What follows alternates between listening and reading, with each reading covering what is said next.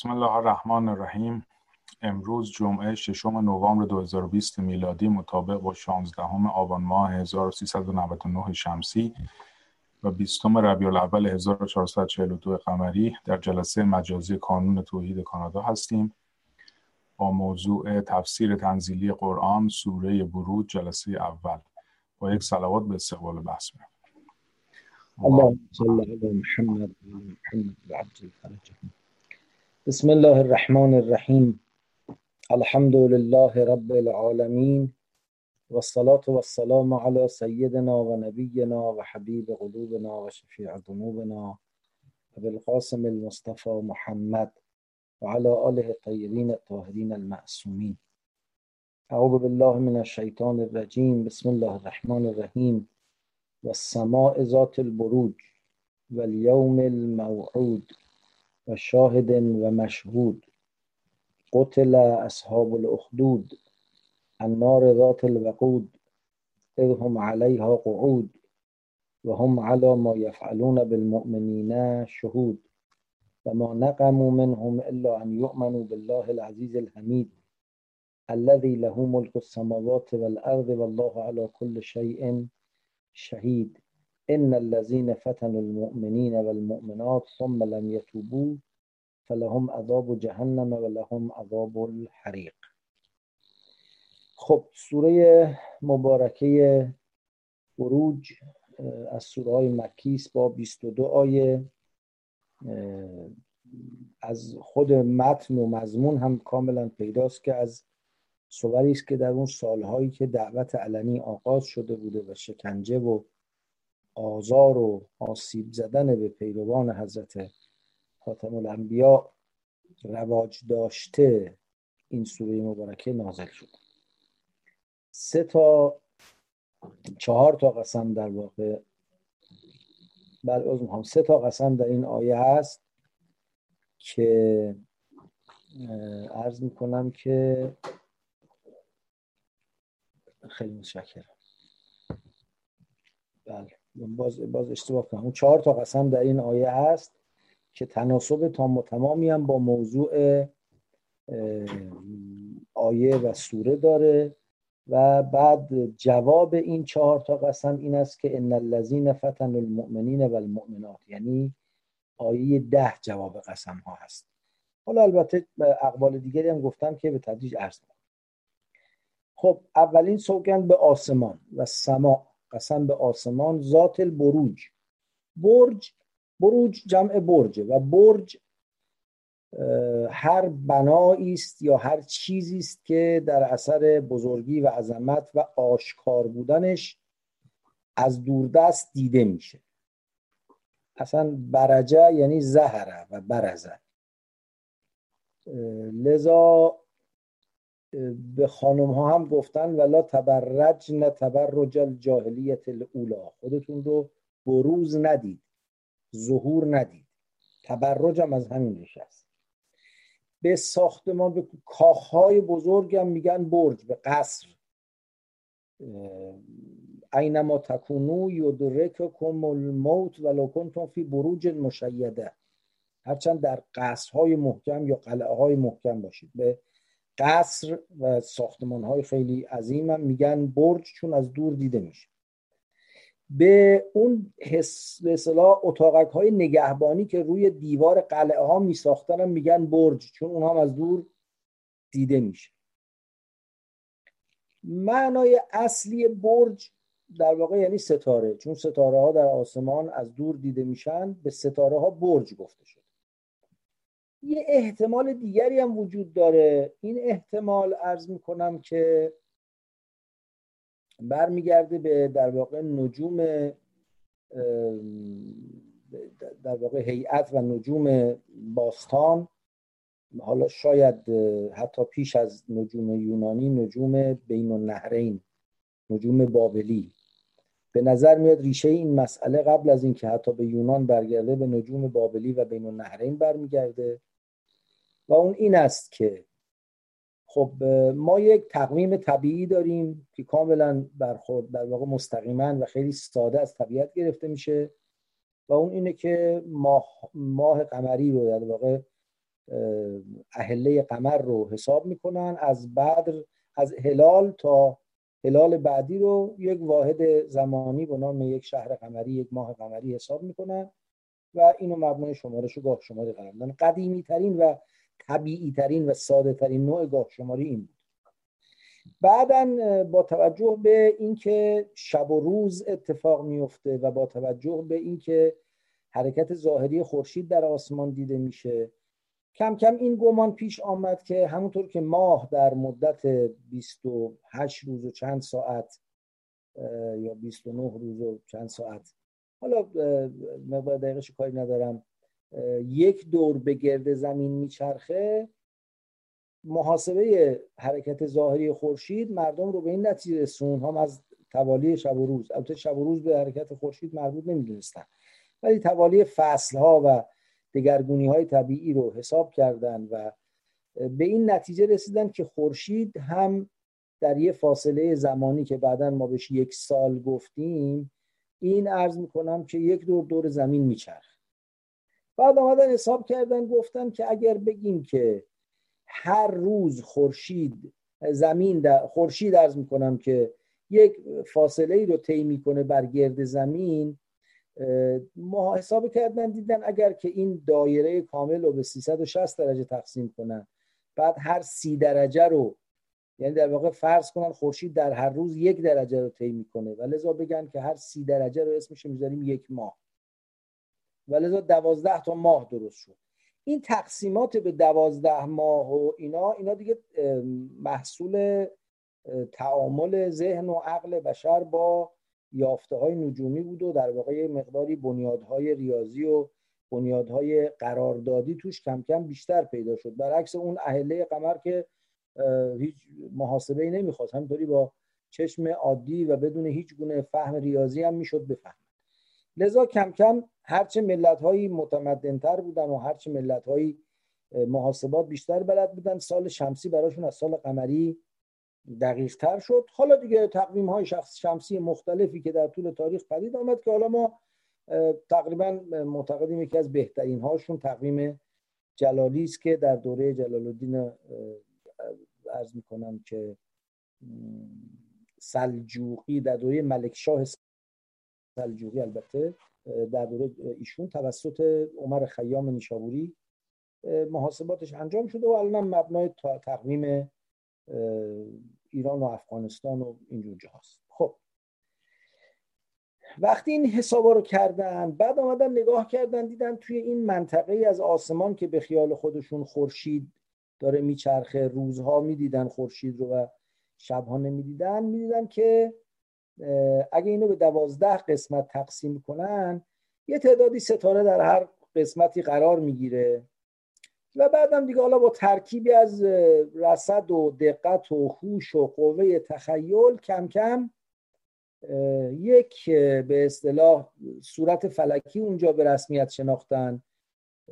گفتن آره این اولیش مثلا مثل بره است بعدیش مثل ارز می‌کنم که سنبوله است بعدیش مثل گاو بعدیش مثل چیه؟ چیه؟ همینجوری شروع کردن به تصویر کردن این صورت های فلکی و به اون صورت های فلکی هم گفتن برج در عربی. پس معنای اصلی و اولیه برج یعنی ستاره. اما معنایی که به طبع فرهنگ ستاره شناسی به گمان قوی بابلی و حتی بعدا حالا شاید یونانی ولی به گمان به گمان قوی بابلی در میان عرب ها پدید آمد و بعدم باقی مون دیگه. یعنی اگه دقت کرده باشید اونایی که حالا سنشون از من بیشتره یادشون میاد دیگه. ما می‌گفتیم که ماه داریم و برج. الان میگیم ماه شهریور ماه مهر ماه نمی‌دونم اردیبهشت. قدیما نمی‌گفتن ماه می‌گفتن این برجه. می‌گفتن ماه محرم و سفره. اون ماه فروردین و اردیبهشت تا اسفند این برجه. برجه یعنی چی؟ چون در واقع این دوازده تا اسمایی که از دوره اول پهلوی روش گذاشتن جدید شد. ولی همون ماهایی است که نامگذاریشون هم بر اساس اون صور فلکی که از حمل تا هود تو ذهن به حال ستاره شناسان جای گرفته بود قرار می گرفت حالا کاری ندارم. اجمال مطلب این که برج در معنای اولیه لغویش یعنی ستاره در معنای ثانوی تبدیل به فرهنگ شدهش یعنی مجموعی از ستاره ها یا یک جایگاهی یک منزلی از منازل آسمان که ستاره ها در او قرار دارن. خب بعضی مفسرین گفتن نه این منازل و جایگاه اینا که امور اعتباری قرآن به اینا قسم نمی‌خوره. چرا قسم نمی‌خوره؟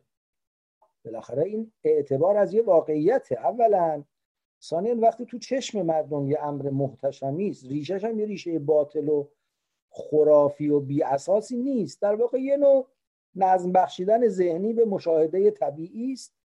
اینم می‌تونه موقع قسم و مورد قسم قرار بگیره.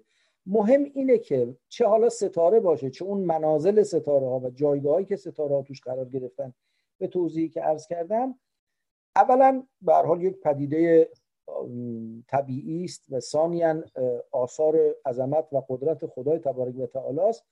و ثالثا در ذهن مخاطب مستقیمی که حالا بعد میگیم که تو چه شرایطی این سوره مبارک نازل شده خیلی امر محترم و محتشمی است خیلی ستاره و آسمان و روشنان فلکی خیلی مهمن. امروز هم مهم البته. واقعش اینه که هنوز هم انسان در مقابل عظمت آسمان بالای سر احساس حقارت می‌کنه. و سماع ذات البروج قسم به آسمان ستاره دار یا به آسمان دارای جایگاه های ستارگان. و یوم الموعود و قسم به روزی که وعده آمدنش رو دادیم که این هم دیگه اختلافی مفسرین ندارن. مراد از این روز قیامت هست. روزی که وعده داده شده که توش حساب و کتاب اتفاق میفته. حالا یه جایی یوم الدین گفت در سوره مبارکه هم یه جایی یوم القیامه میگه یه جایی یوم موعود میگه. یه روزی که وعده داده شده حتما میاد و روز حساب کتابه. از آسمان که عظمت و اقتدار رو نشون میده منتقل میشه به حساب و کتاب. و شاهد و مشهود و قسم به نظارگر و نظار شونده. خب مراد از این نظارگر و نظار شونده چیه؟ یه قوقایی است اینجا در میان عرض به حضور مبارک شما به اصطلاح علمایی که در این باب نظر دادن مفسرینی که در این باب نظر دادن تا سی قول رو ذکر کردن. مرحوم علامه طباطبایان در المیزان نقل می‌کنه تعدادی از اونها رو. حالا من چند تا رو از روی المیزان براتون می‌خونم. میفرماید که ولهم فی تفسیر شاهد و مشهود اقاویل کثیره انها بعضهم الی سلاسین قول تا سی تا قول رسوندن گفتن شاهد یعنی روز جمعه مشهود یعنی روز عرفه. شاهد یعنی روز عید قربان مشهود یعنی روز عرفه. شاهد عرفه مشهود روز قیامت. شاهد فرشته مشهود بنی آدم مشهود روز قیامت. شاهد اون کسانی که گواه مردمند و مشهود اون مردمی که مورد گواهی قرار می‌گیرند شاهد این امت امت پیغمبر خاتم مشهود بقیه امت ها شاهد اعضای بدن آدم مشهود جان آدمی. شاهد حجر الاسود مشهود حاجی ها حاجیانی که دارن تواف می‌کنن. شاهد شب و روز مشهود بنی آدم. و خلاص شاهد همه انبیا مشهود خاتم الانبیا. شاهد الله مشهود لا اله الا الله. و اقوال مختلفی که به دو دسته تقسیم میشه. عرض می‌کنم که این اقوال. بعضیش واقعا دیگه ذوق و سلیقه مفسره. از سینه بیکینه. با یه شواهدی و قرائنی یه چیزی فرمود بعضیش هم برمیگرده به پاره از روایات که در این باب وجود داره. و حالا مثلا یکی از روایات رو چون خیلی به اصطلاح دلنشین هست من می‌خونم خدمتتون.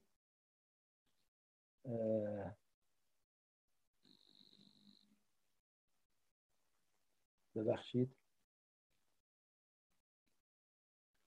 بله. یکی از روایات مجمع البیان نقل می‌کنه. میگه کسی وارد مسجد النبی شد و دید یه نفر نشسته و داره درس میده. حدیث میگه. از پیغمبر نقل حدیث می‌کنه و سخنرانی می‌کنه درس میده. رفت پیشش گفت این و شاهدن و مشهود یعنی چی؟ گفت که شاهد یعنی روز جمعه مشهود یعنی روز عرفه.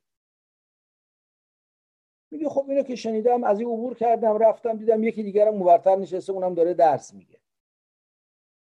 از اون پرسیدم که آقا این شاهد و مشهود یعنی چی؟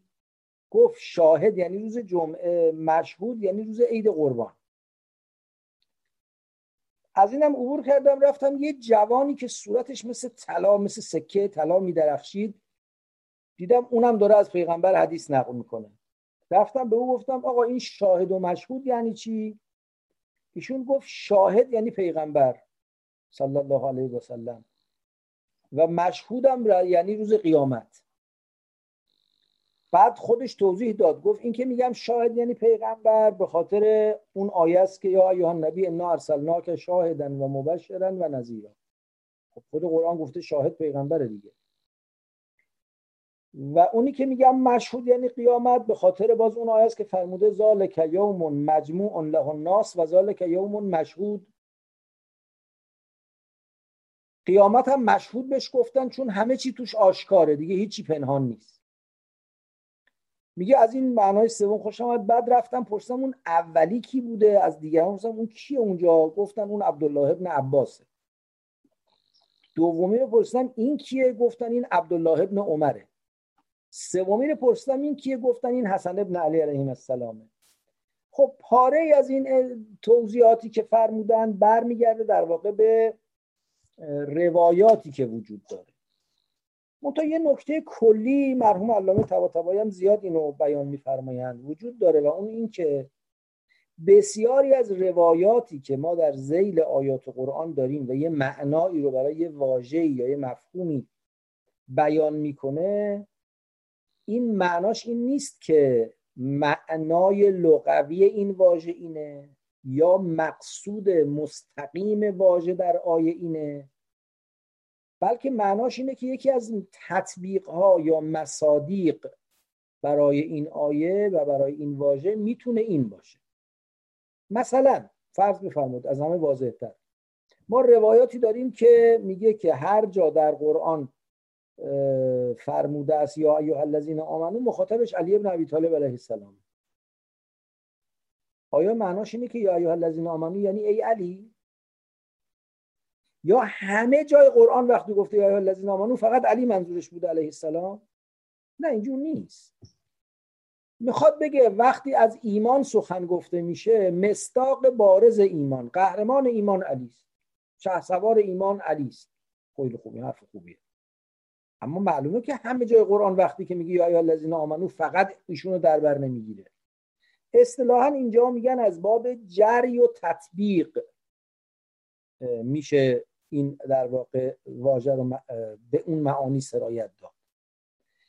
خب گفتن چرا روز جمعه رو شاهد بهش گفتن؟ چون مردم جمع میشن تو جمعه و مشاهدگر حضور یکدیگرن مثلا در نماز یا چرا مثلا روز عرفه رو مشهود گفتن چون یه روزی است که همه در عرفات جمعند و همه چیز حی و حاضر و کتمانی و پوشیدنی در کار است.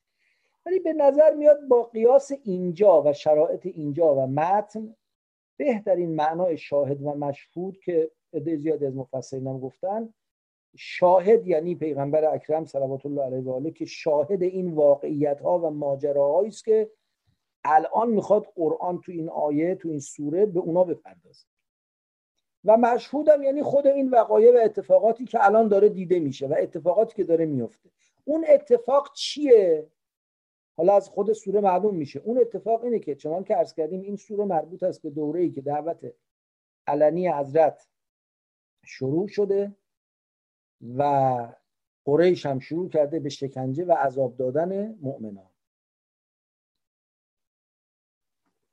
به آسمان بلند به آسمان ستارهدار سوگند به روز موعود سوگند به این گواه ناظر و این وقایع مهمی که داره اتفاق میفته و این مقاومت مردانه و جانانه که داره صورت می‌گیره سوگند که جواب این قسم ادی گفتن محذوف از متن فهمیده میشه. ادی هم گفتن جواب قسم آیه دهه. حالا اگه عین آیه ده نگیم جواب قسمه مضمون قسم متناسب با آیه مضمون جواب قسم متناسب با آیه ده هست.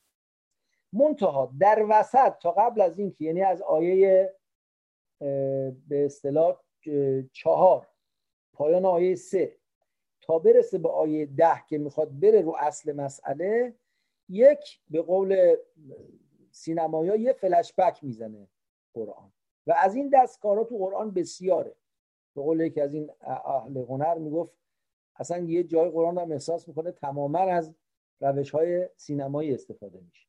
یه فلشبک می‌زنه به چی؟ به یه واقعه ای که مخاطبان اون روز قرآن کاملا میشناختنش و در ذهنشون بوده و به عنوان یه فاجعه تو ذهنها باقی مونده.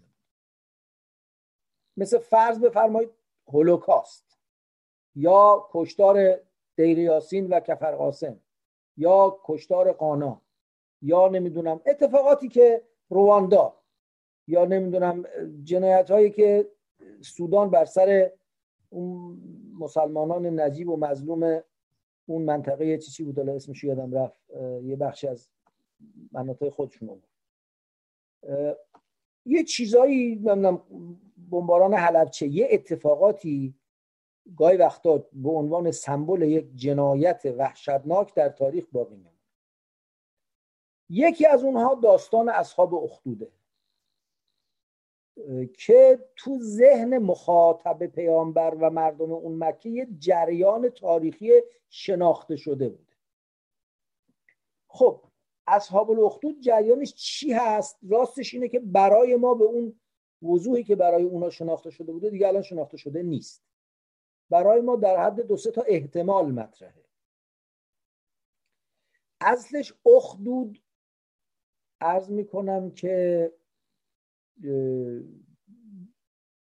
به معنای گودال کنده شده در زمین یا کانال کنده شده در زمینه. شیار یا گودالی که یه کمی هم طول داره. یعنی فقط یک مثلا حفره نیست. یک گودال یک کانال. بیشتر چیزی شبیه کانال که تو زمین. حالا یا کنده شده یا به صورت طبیعی وجود داره. یه شکاف یه کانالی که تو زمین وجود از خود این داستان پیداست که این گودال پر شده بوده از مواد سوختنی بسیار بسیار قوی که بعد که آتیش روشن شده یه حرارت زیادی رو ایجاد کرده.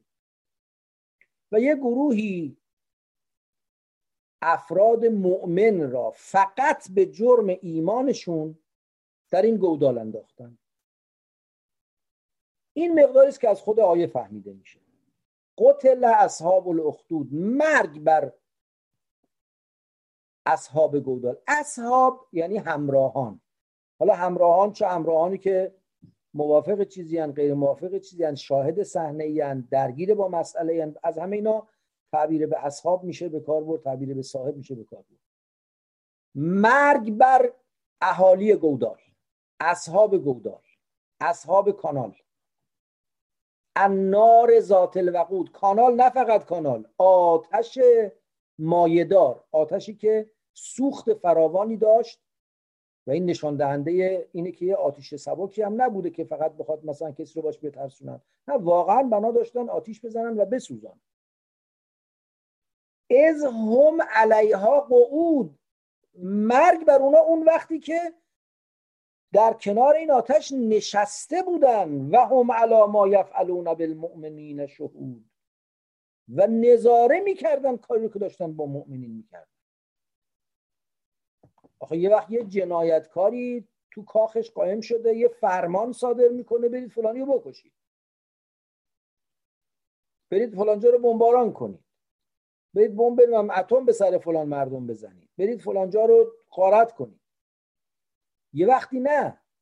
خودش در صحنه جنایت حاضر میشه و از دیدن جنایت احساس غرور می‌کنه احساس لذت می‌کنه و بودن در طول تاریخ جنایتکارانی که فقط به دنبال کسب قدرت نبودن. اصلا گویی یک نوع بیماری درونی یک نوع رزالت درونی در وجود اونهاست که از دیدن آزار و اذیت مخالفین خودشون لذت می بردن حالا معروف تاریخ میگن که مثلا حجاج ابن یوسف سقفی اینجور بوده که فقط به قلع و قمع مخالفان راضی نبوده. دوست داشته صحنه در واقع قلع و قمع اونا رو از نزدیک ببینه. داستانهای خیلی وحشتناکی در موردش نقل می‌کنن. حالا نمی‌دونیم چقدر درسته ولی مشهوره.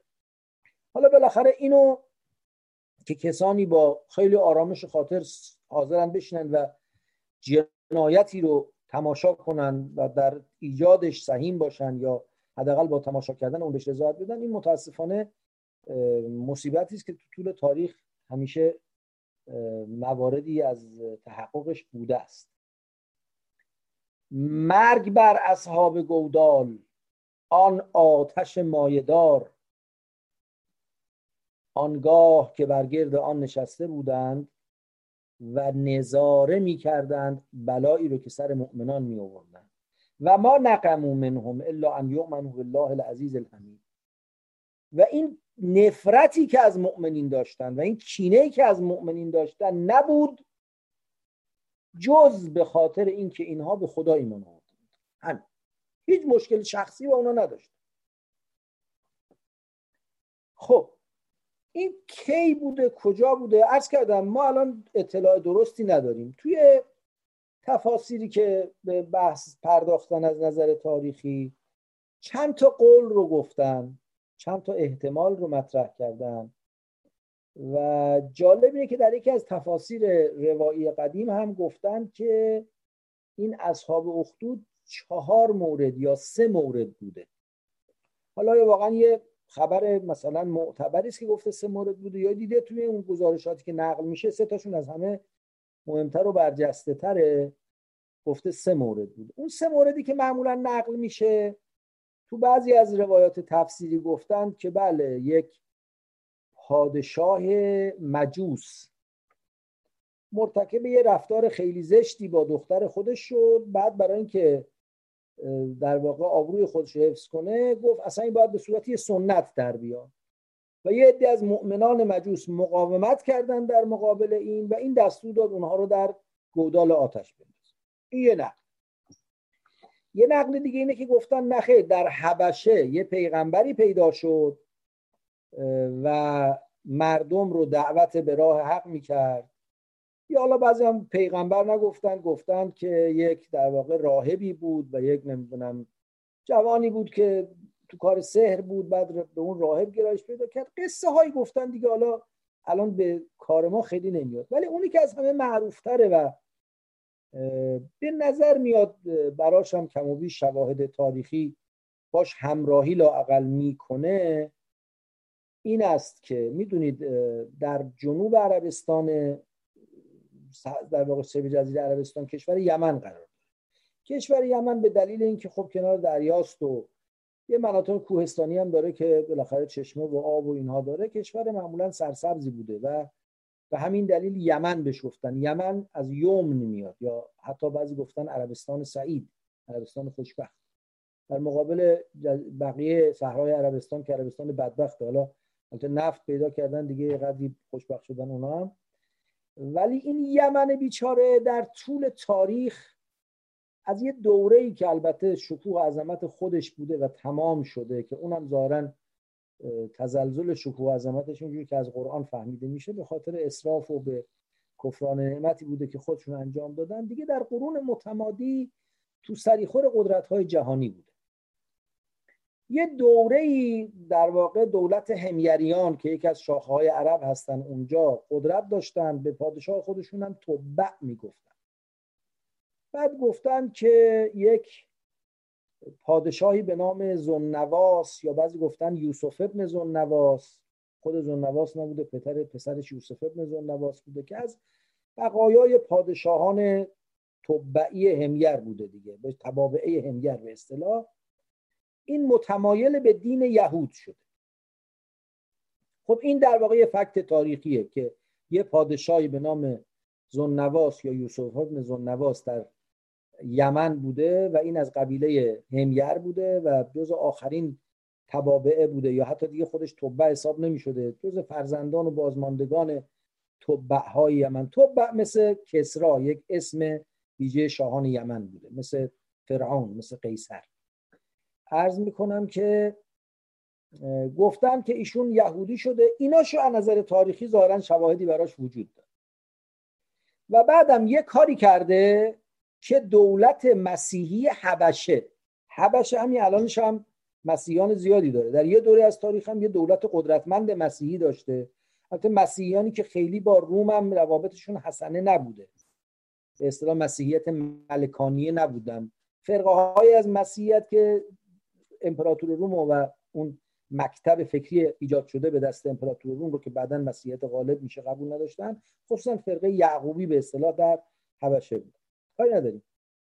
گفتن که یه کاری کرد این زنواس یا یوسف ابن زنواس که بعدا پادشاه امپراتور حبشه پادشاه حبشه به شدت به خشم آمد و حمله کرد و اینو نابود کرد و دولتشو نابود کرد و یمن رو تصرف کرد. خب این به نظر تاریخی درسته که بعد از زنواس و بعد از تبابعه حبشیا بر یمن مسلط شدن و یه دوره حبشیا بودن تا بعد از حبشیا ایرانی آمدن و دیگه در معاصر پیغمبر اکرم صلوات الله علیه و آله ایرانیا بر یمن حاکم بودن خیلی حالا گفتن اون کاری که اون زن نواز کرد این بود که وقتی خودش اولم یهودی نبود بعد که یهودی شد به یهودی های اونجا میدان داد و مجال داد و دورش گرفتن. تشویقش کردن که تو باید همه مردم رو یهودی کنی. اینم آمد در یه منطقه ای از مناطق یمن که نجران میگن که الان ظاهرا جز خاک عربستان شقی هست. و جز خاک عربستان سعید نیست. به حال ولی اون موقع ظاهرا جز ملک و ملک یمن حساب می شده الان تو مرز دیگه نجران بین عربستان و یمن تو مرز قرار داره در واقع.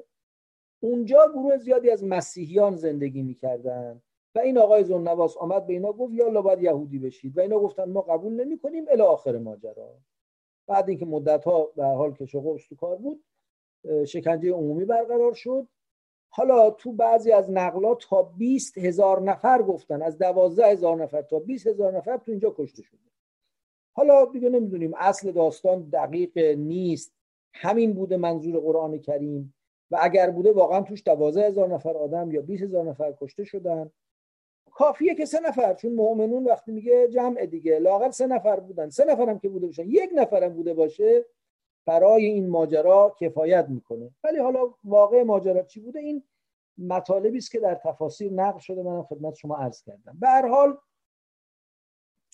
عرض می‌کنم که این اصحاب الاخدود یه همچی جنایتی انجام دادن و گویا همینم باعث خشم بالاخره با شواهد تاریخی خیلی خوب می‌سازه که این باعث خشم امپراتور حبشه بشه و یه همچی لشکرکشی رو انجام بده. حالا اگه اون داستانهای دیگر هم راست باشه خب اون هم داستانهای دیگری بوده و اگر نه ممکنه اونا الهام گرفته از همین باشه. یعنی در واقع پادشاهش یه از یه بخشی از این داستان گرفته شده باشه نمی‌دونم حبشش از یه بخش دیگه از داستان گرفته شده باشه این احتمال وجود ولی حالا واقعیتش اینه خیلی لازم نیست دنبال این بگردیم که آیا زنواس در نجران این کارو کرده یا عرض می‌کنم که نمی‌دونم پادشاه مجوس در ملک خودش کرده. از این اتفاقات تو تاریخ متاسفانه زیاد افتاده. یعنی یهودی ها از این کارا علیه غیر همکیشان خودشون کردن خصوصا علیه مسیحی ها بسیار. بعد مسیحی ها که زوردار شدن علیه باز غیر همکیشان خودشون کردن.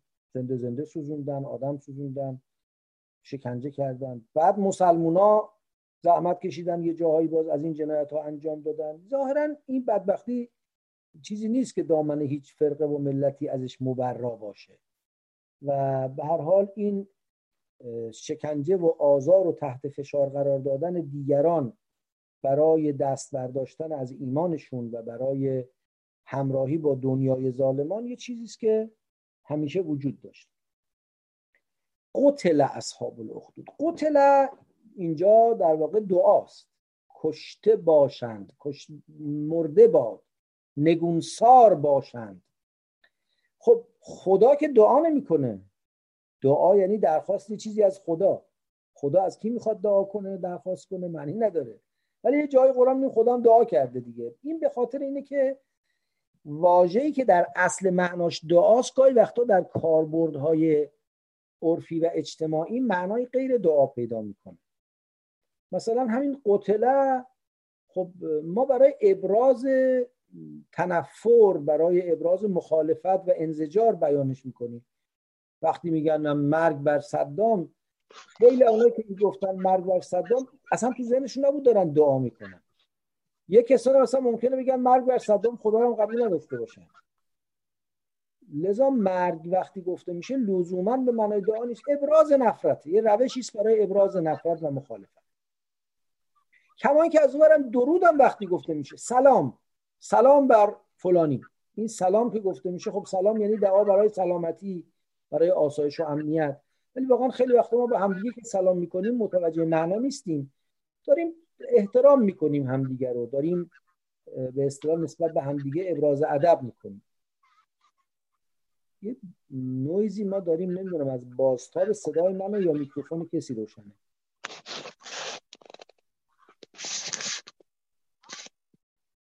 بله خیلی متشکر میکروفونی روشن بود که قطع شد.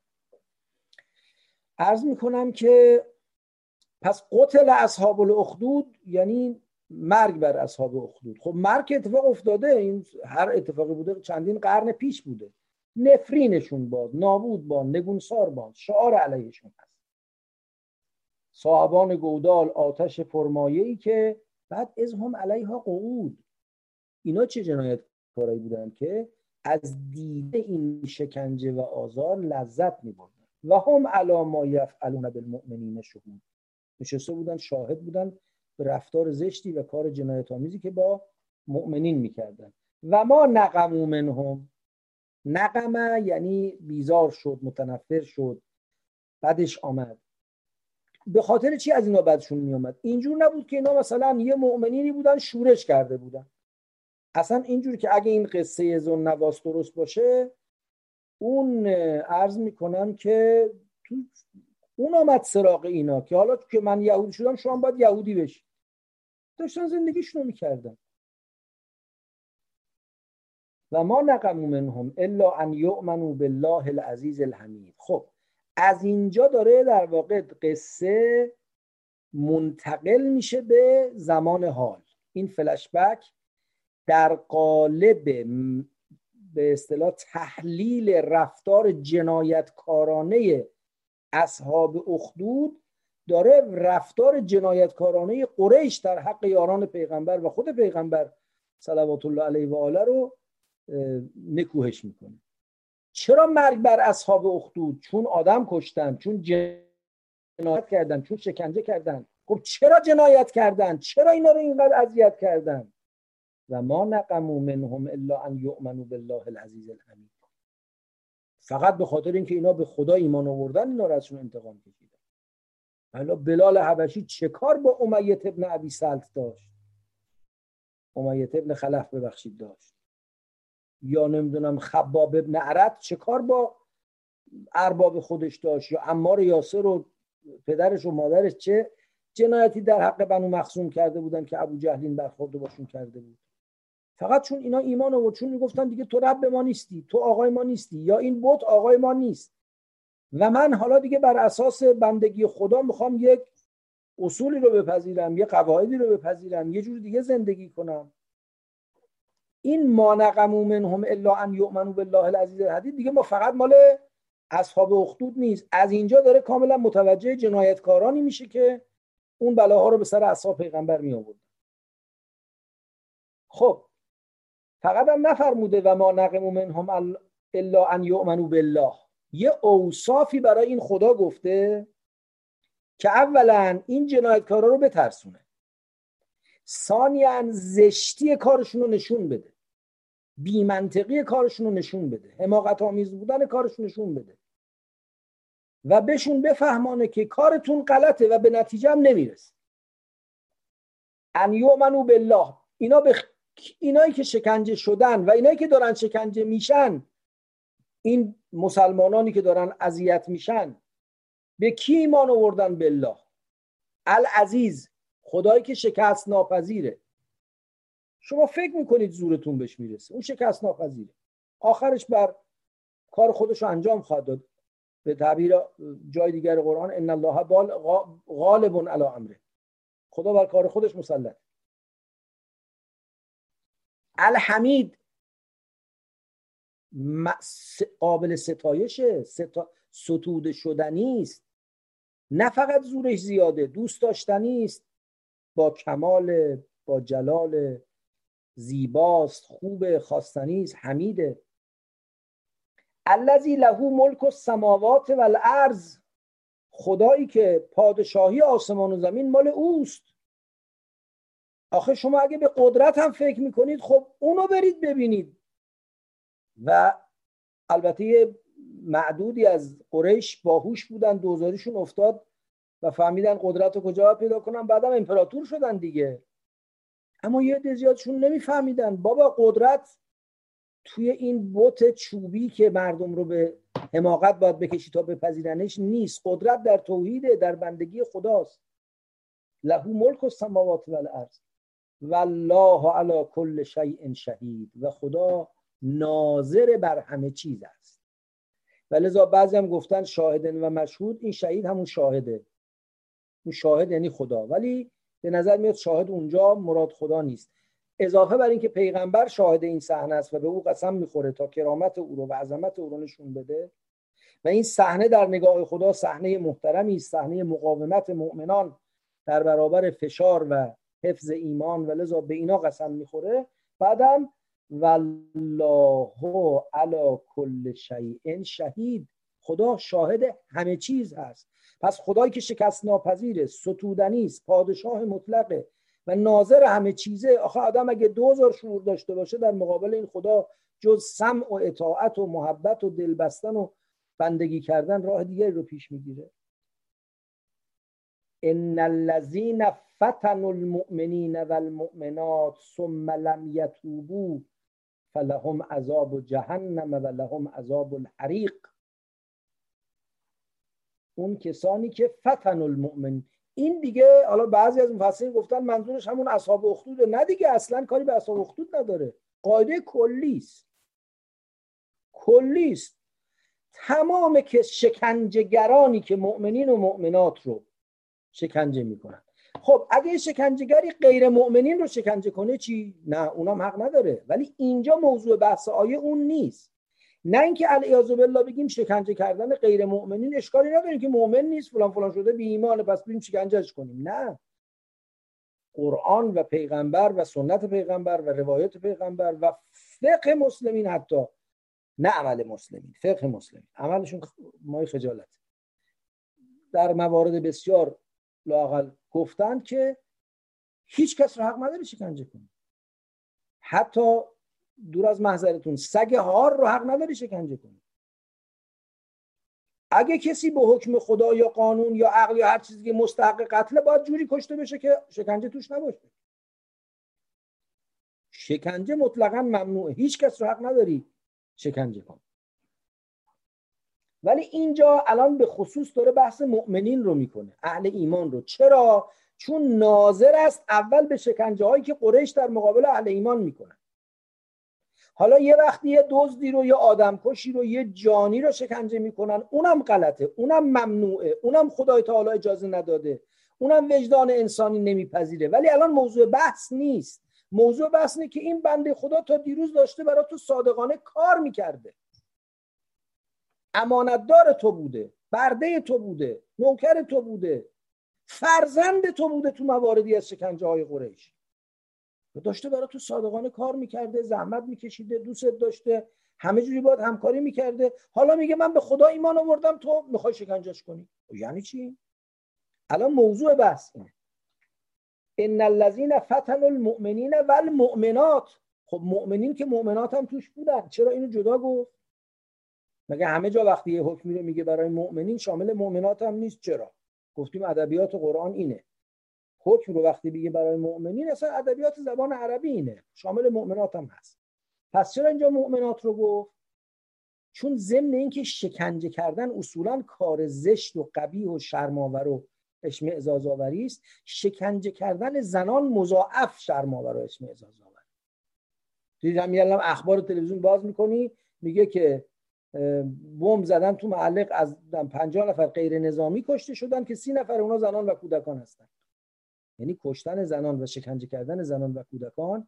حالا چون ضعیفترن به لحاظ جسمی یا چون عطوفترن مظهر رحمتن یا چون جامعه معمولا به اونها برخورد عاطفی دری داره. بر دلیلی. لذا این اضافه کردن مؤمنات اولا خب نشان دهنده اینه که واقعا تو صدر اسلام نقش مطرحی داشتن و دیده شدن تعداد و حالا تاریخ اسلام که می‌خونیم تعداد زنانی که یا شکنجه شدن یا آواره شدن تحت فشار قرار گرفتن. فقط هم از اتفاقا وضع خانم ها به یک لحاظی بدتر از آقایون بوده. چون تو آقایون معمولا اون سران مشرک فرزندان مؤمن خودشون رو شکنجه نمی‌کردن محروم می‌کردن ترد می‌کردن اما شکنجه نمی‌کردن. شکنجه بیشتر شامل مستضعفین بوده افرادی که از قبایل فرودست بودن از داه دور آمده بودن در واقع هم پیمان شده بودن یا بردگان یا بردگان آزاد شده. بیشتر شامل اونا بود. و البته فرزندان معنس اشراف قریش چون زورشون به اونا می‌رسیده. چون تو نگاه اون روز عرض می‌کنم اونا ضعیف تلقی می‌شدن. و لذا یه عده از سران قریش ابو سفیان علیه ما علیه. دخترش در اثر فشار و آزار پدر ناچار شد فرار کنه بره حبشه. ام سلمه ناچار شد فرار کنه بره حبشه. دختر سهیل ابن امر و خیلی لاقل 17 زن از مهاجران به حبشه رفتن. و اینا همه دختران اشراف قریش بودن. همه یا اکثرشون دختران اشراف قریش بودن که از فشار پدرانشون ناچار می شدن که مکه رو ترک کنند و برن به حبشه. ان الذين فتنوا المؤمنین و المؤمنات ثم لم یتوبوا حالا اینجا جالبه. وسط این طوفان سهمگین کوبیدن و محکوم کردن شکنجهگران جنایتکاری که به خاطر ایمان مؤمنان اونها رو شکنجه می‌کنند باز اشاره می‌کنه در توبه. البته بازه در توبه باز. واقعا چه فرهنگی رو قرآن داره به ما یاد میده؟ حالا چه برخورد ما با دیگران که باید همیشه برای اونا در توبه رو باز بگذاریم و نشون بدیم بازه.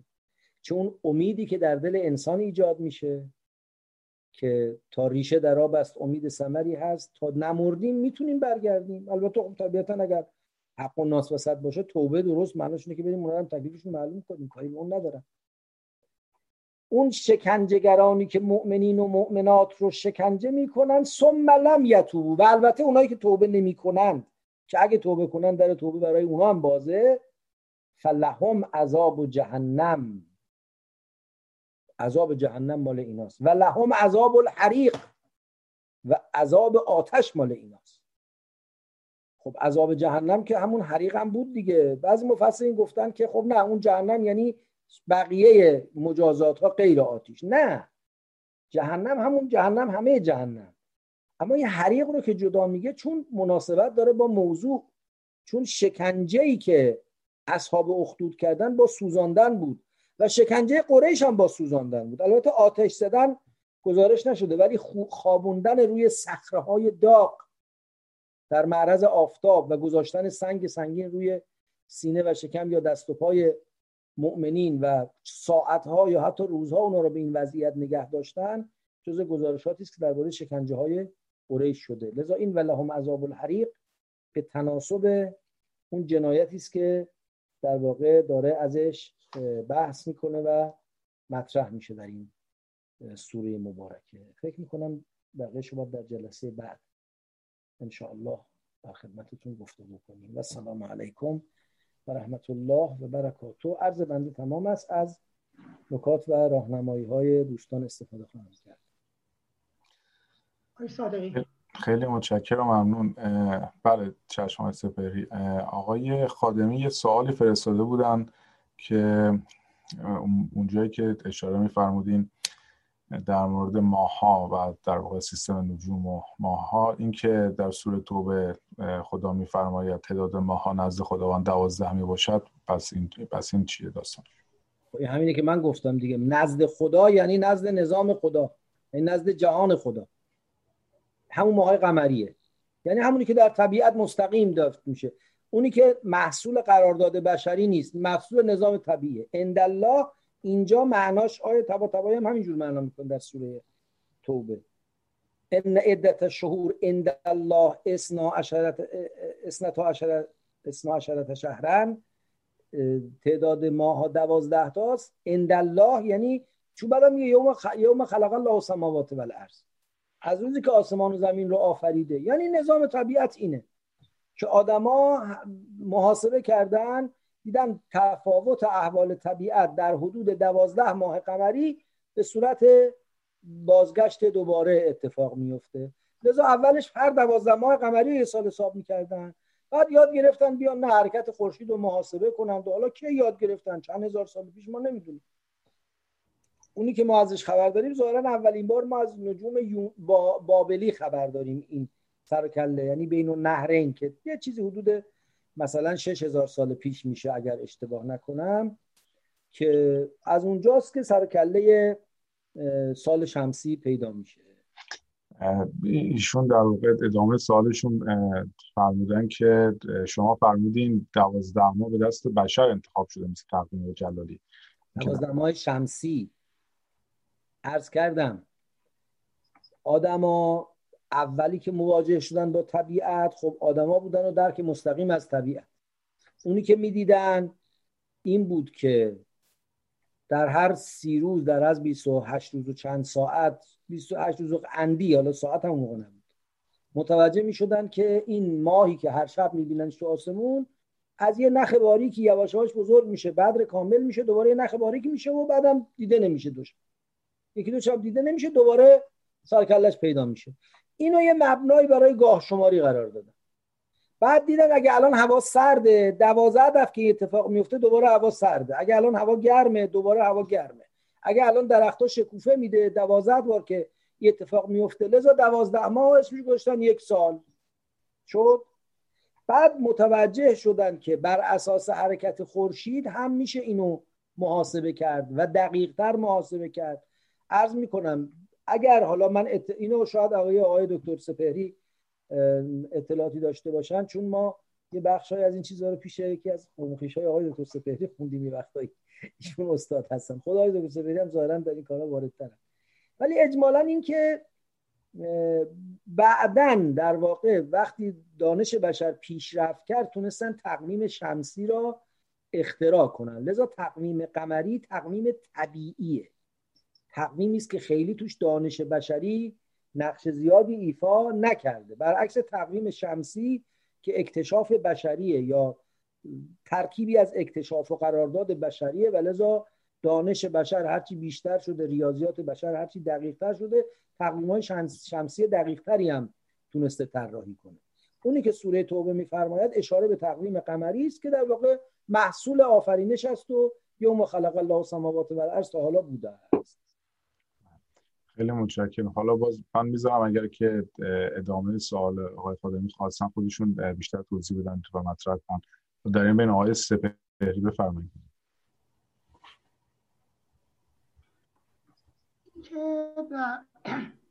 در حال ماه به دور زمین میگرده و بنابراین وقتی زمین در بین صور فلکی هست گاهی ماه مثلا در صور فلکی دیده میشه گاهی وقتا در شو دیده میشه و الى آخر.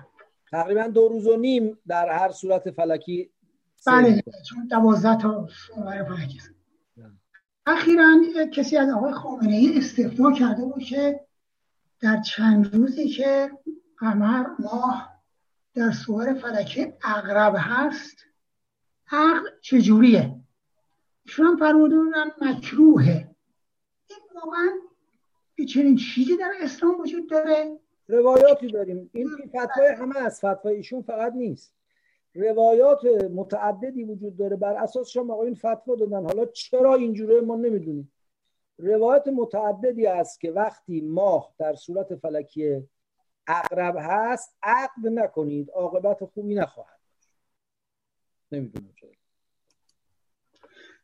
از کنم سوال که دوازده ماه خدا اگر اشتباه می‌کنم بفرمایید.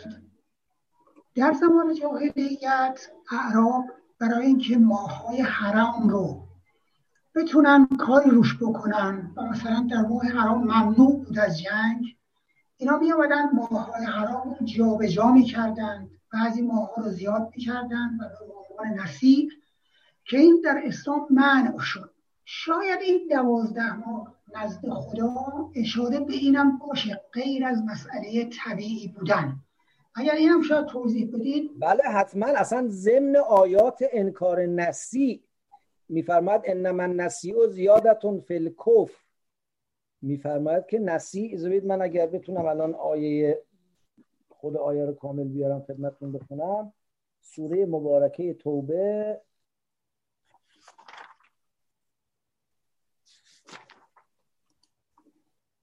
اگر کسی شماره آیه رو زودتر از من پیدا کرد به من بگه لطفا.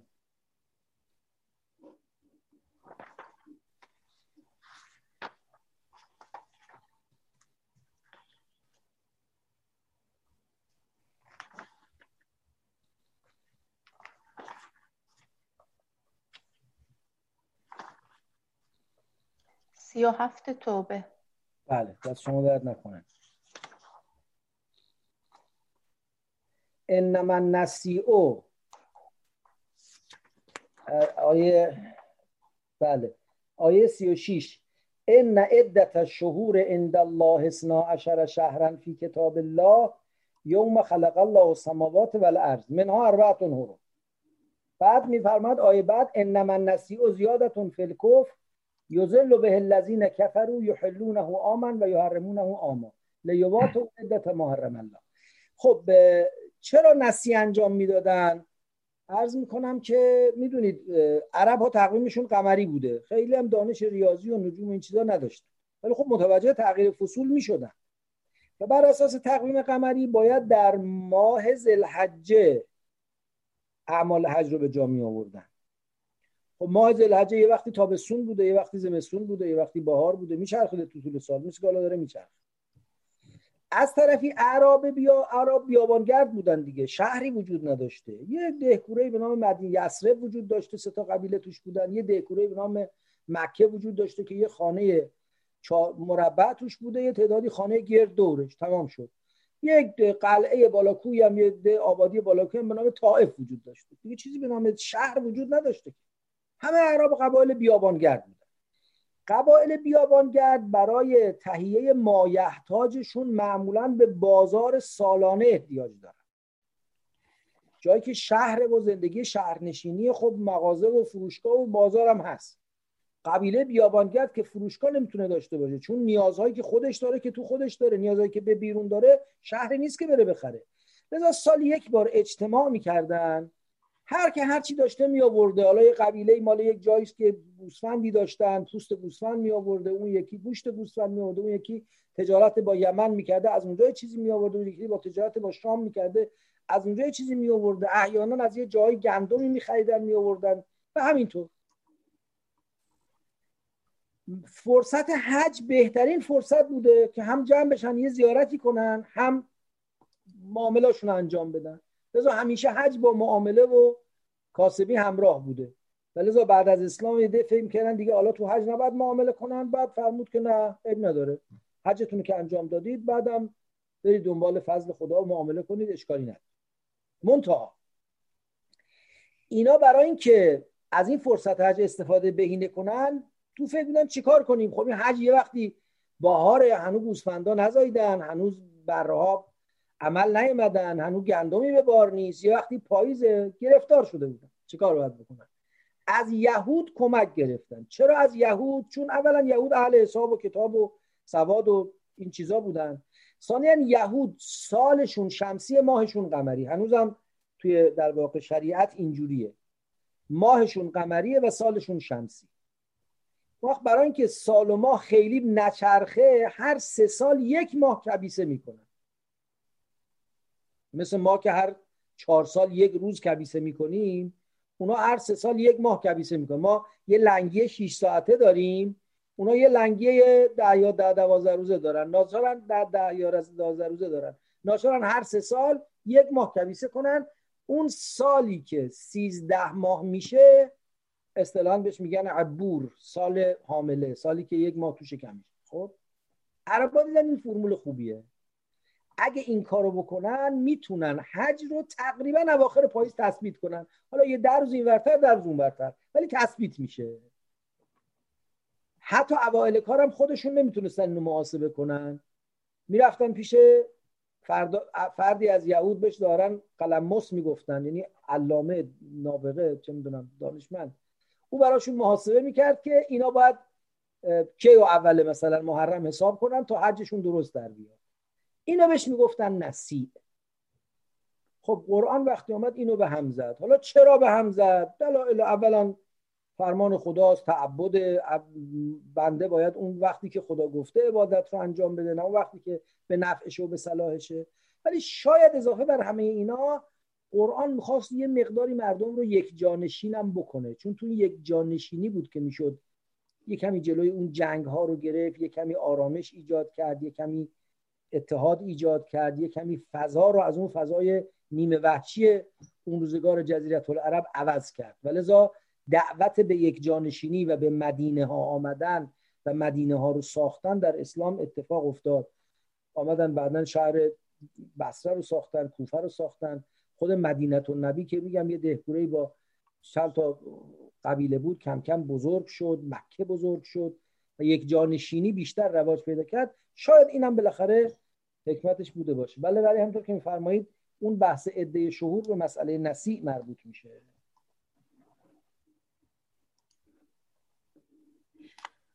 خیلی متشکرم.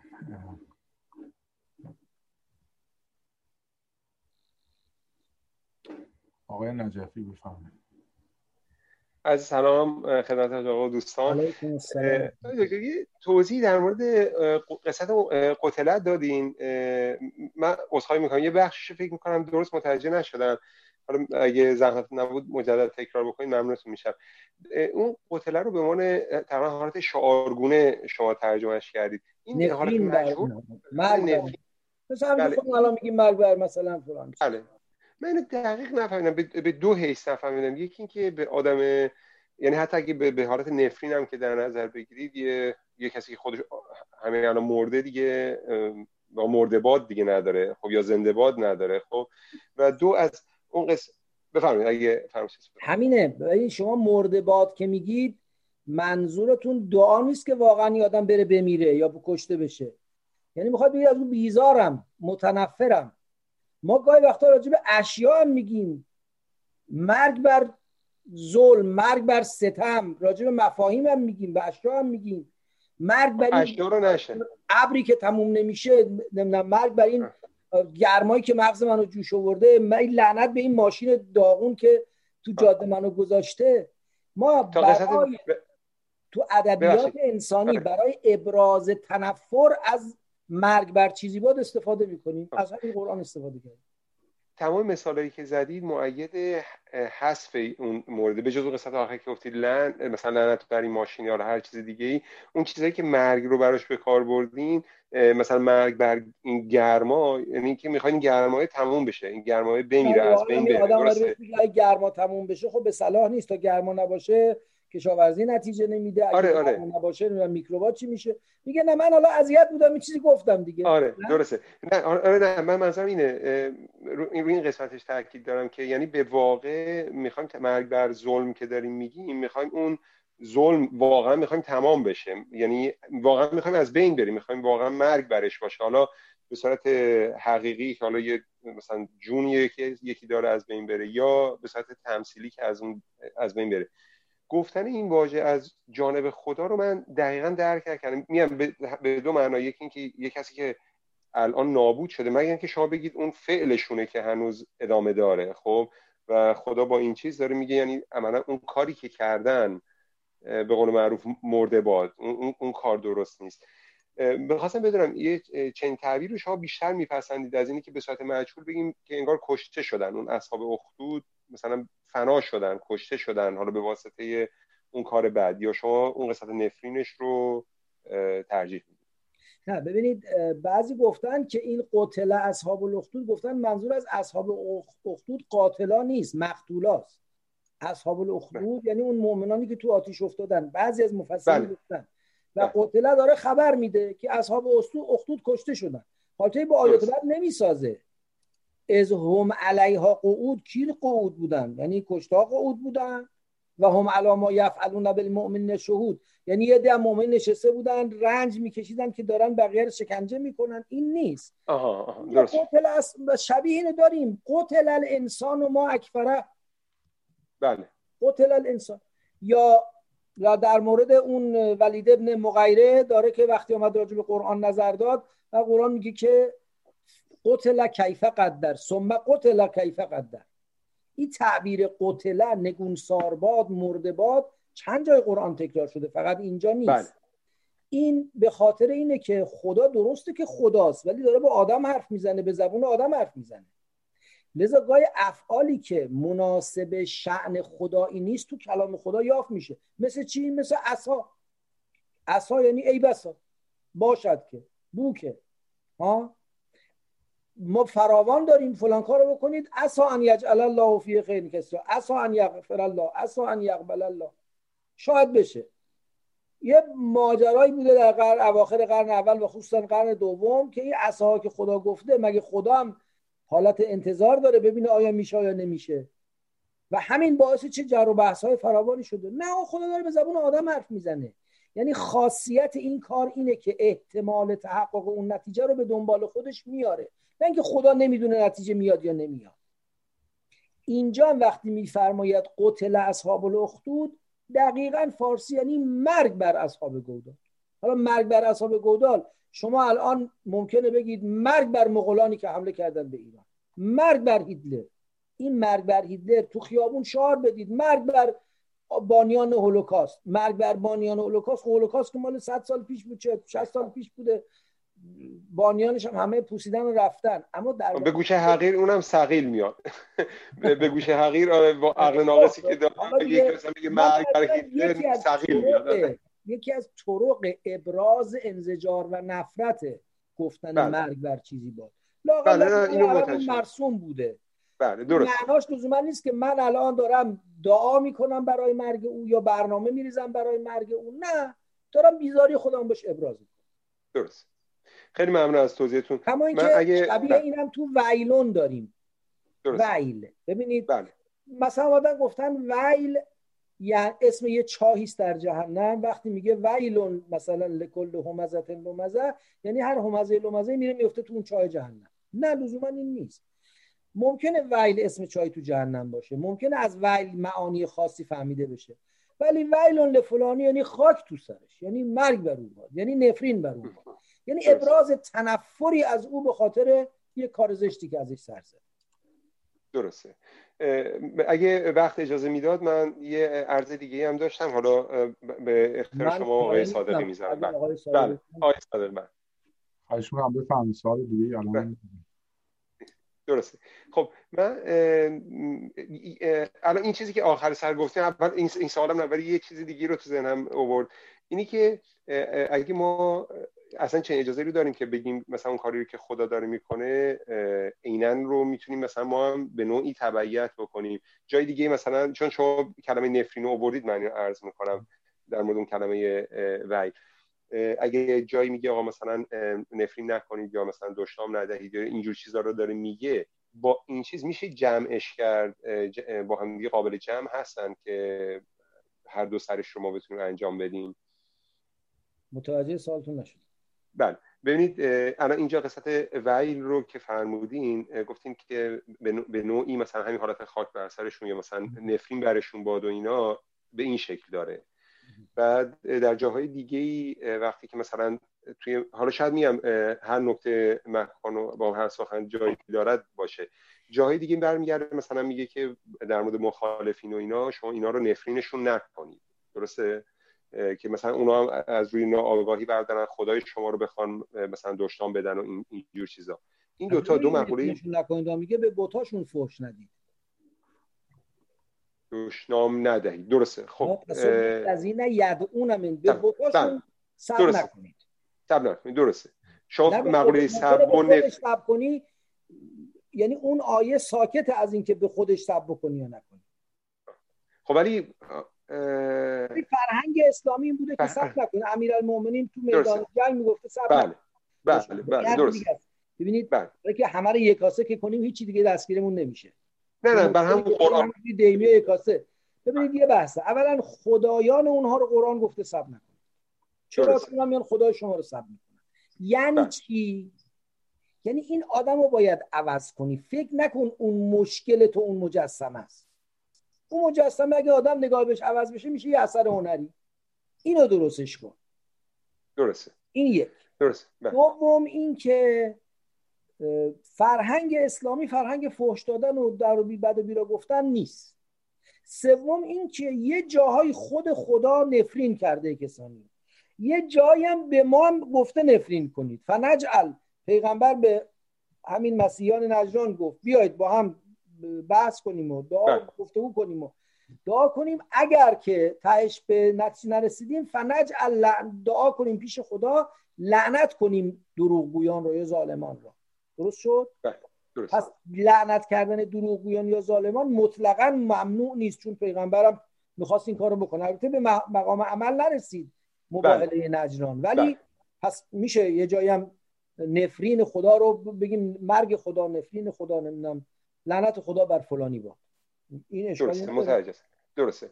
بعد خیلی ممنون از این توضیحاتی که دادید. من بیادبی بکنم یه یه چیزی دیگر هم بپرسم. نه خواهش شما این ادب لطف کنید گفتگو بله. در مورد این حالا اتفاقا با بحث های سروش محلات اینا هم همخوانی داره. حالا شما من اونجا هم به شکل دیگه این فرصتی بشه مطرح بکنم. نظر شما می‌خواستم بدونم. ببینید بعضی از احکام توی قرآن ضمن که ما میگیم این کلام خداست و این قسمت شریعت و بازه هم هست بعدش موقع یه دلایل اضافه خارج از قرآن برش میاریم و اونها رو یا عمل می‌کنیم یا ناقص عمل می‌کنیم یا اصلا کنار می‌ذاریم یا متفاوتشون می‌کنیم.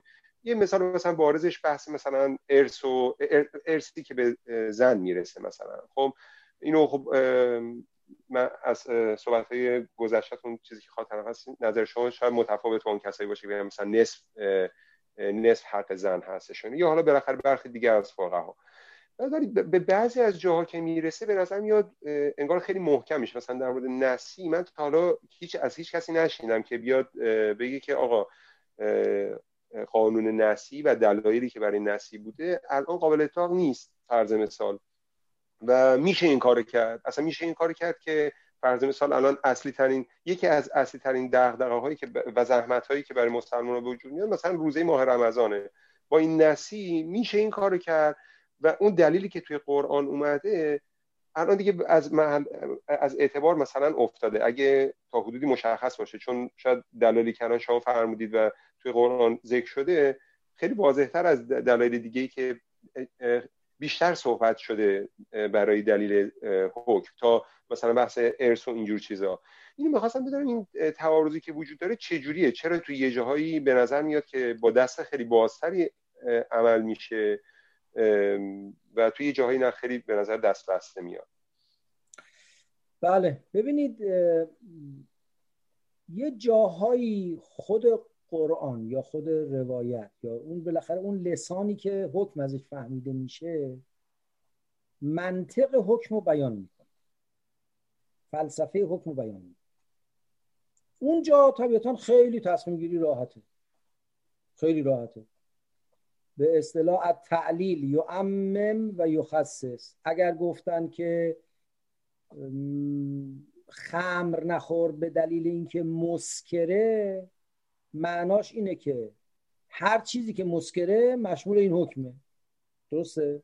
بله. پس یه جای کار بسیار راحته به دلیل اینکه خود اون متنی که برای محجیت داره. حالا قرآن حدیث هرچه هست فلسفه حکمم بیان کرده. طبیعتا اونجا میشه به همون دلیل اخذ کرد. یه جایی فلسفه حکم رو بیان نکرد. اونجایی که فلسفه حکم بیان نکرده حالا از اینجا در واقع ماجراهای مفصلی شروع میشه. یه ماجرا ماجرایی که از اواخر قرن اول هجری شروع شده و تا امروز هم یه جورایی ادامه داره و اون اینه که گروهی از عالمان مسلمان هم از فعلا دارم بیشتر راجع به اهل سنت البته حرف می‌زنم ولی بعدا تو شیعه هم به اشکال دیگری این پیدا شد. گروهی از عالمان مسلمان از طرفی معتقدند که ما نصوص و متون کافی برای بیان همه جزئیات احکام شریعت رو نداریم.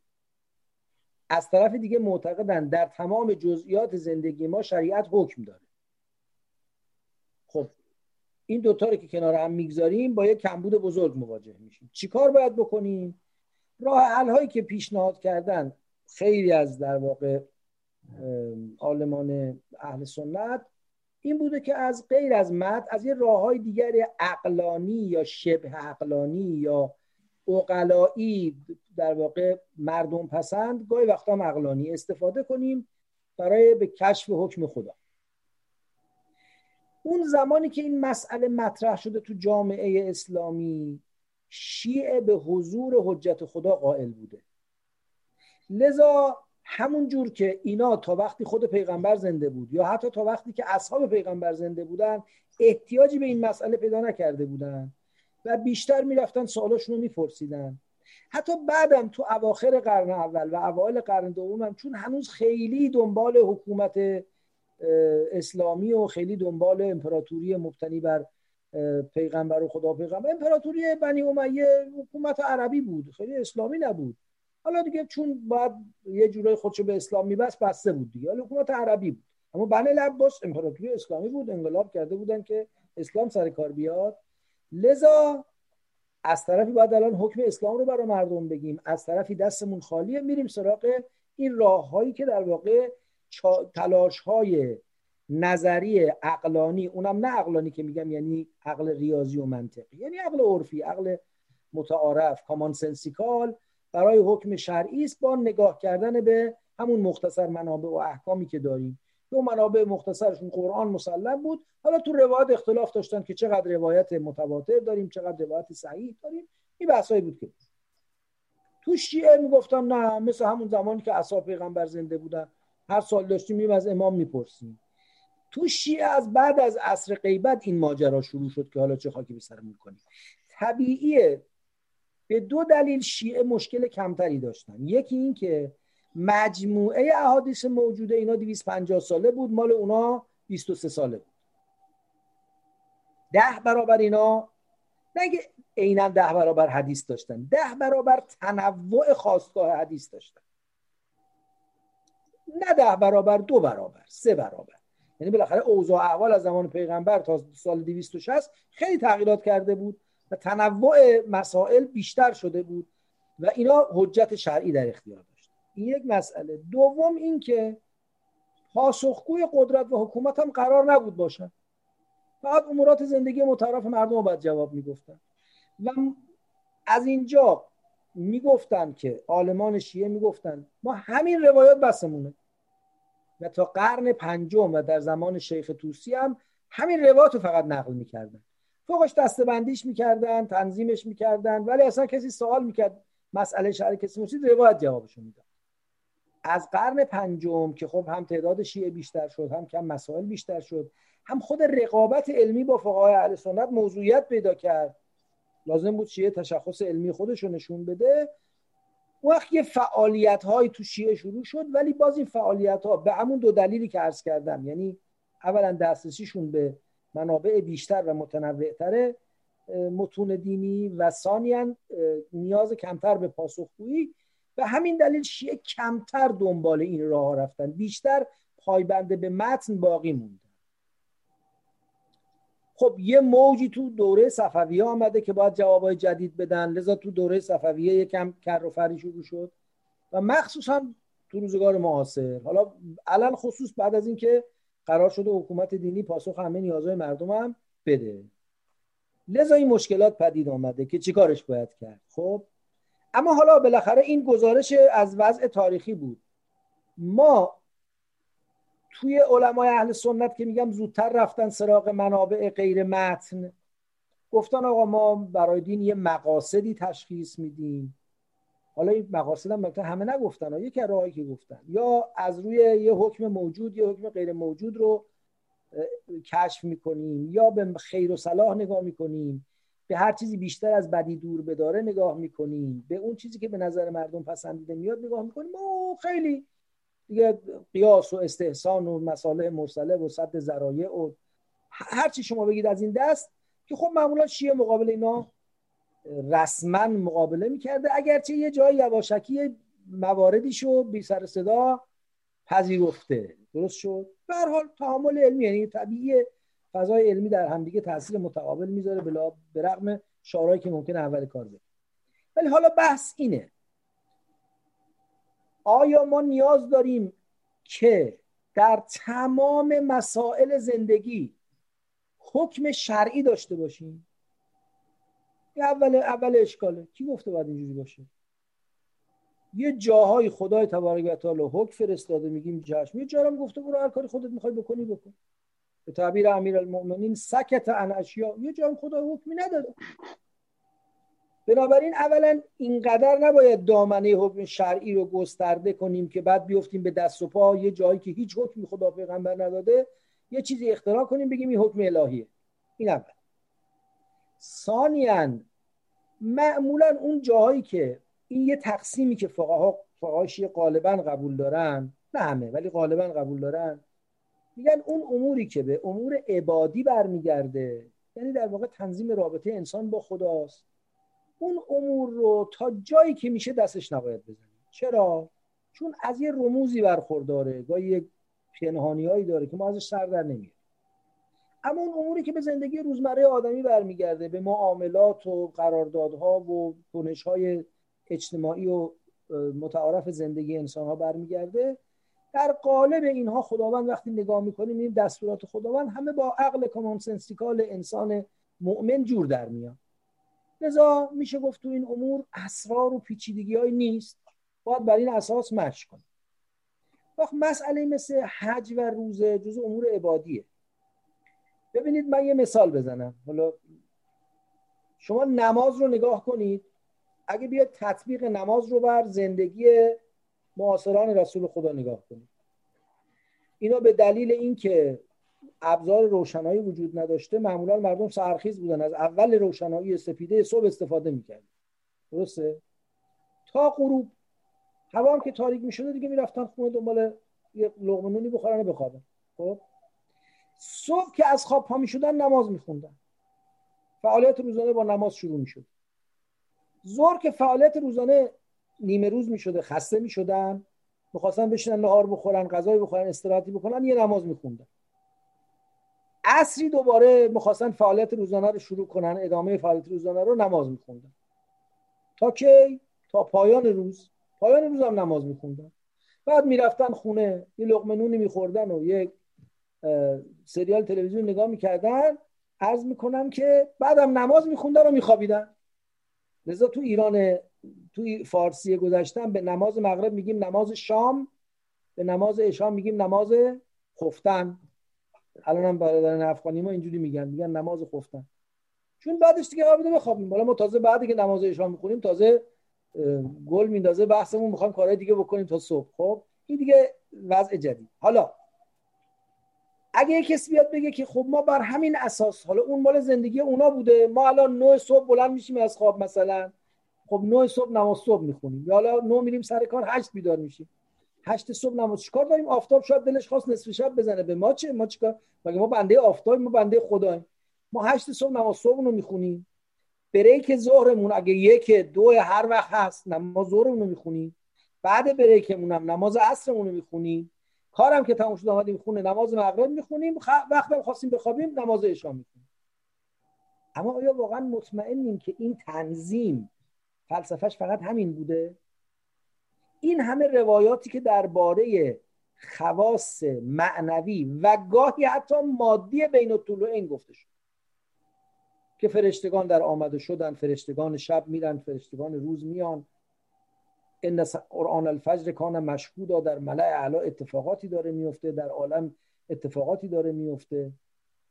این دقتی که قرآن کرده اقم الصلاه لدلوک شمس الی غسق اللیل می‌تونیم به راحتی بگیم آقا تمام اینا عبارت بوده از این که آقا می‌خواستن زندگی تو تمام اوقاتش با نماز مشغول باشی. همینه؟ معلوم نیست اینجور باشه. لذا عقل سلیم حکم می‌کنه تا وقتی مطمئن از نیستی از گزینه دیگری فعلا همین گزینه رو که از ظاهر قرآن فهمیده میشه بهش اخذ خب حالا ما در مورد نسی به این سراحت داریم. انما نسی و زیادتون فل کفر شاید این برخورد کوبنده برای از بین بردن بیابانگردی بوده باشه. حالا دیگه بیابانگردی وجود نیست پس بیایم اینو دوباره احیا کنیم. شاید بابا ما گفتیم. ولی شاید هم واقعا تو این گردش به اصطلاح ماه قمری و عباد شدن عبادت مقامی یه خواصی باشه. اصلا خواصی هم نباشه. خدا گفته من می‌خوام اون وقتی که بهش عرفن میگن رمزون شما روزه بگیرید چشم نکرت هم هست بندگی دیگه تعبده. کما گفته من می‌خوام رو به قبله نماز بخونم. من می‌خوام نماز دو رکعت بخونم. یعنی یه ابراز تسلیم در برابر پروردگار عالم هم هست. بنابراین بله اگر کسی پیدا میشه واقعا می‌تونه به زرس قاطع اینقدر با اطمینان یا احاطه به تمام زوایا و جوانب کتاب و سنت داره یا یک کمی هم به نظرم باید با عالم غیب هم در ارتباط باشه.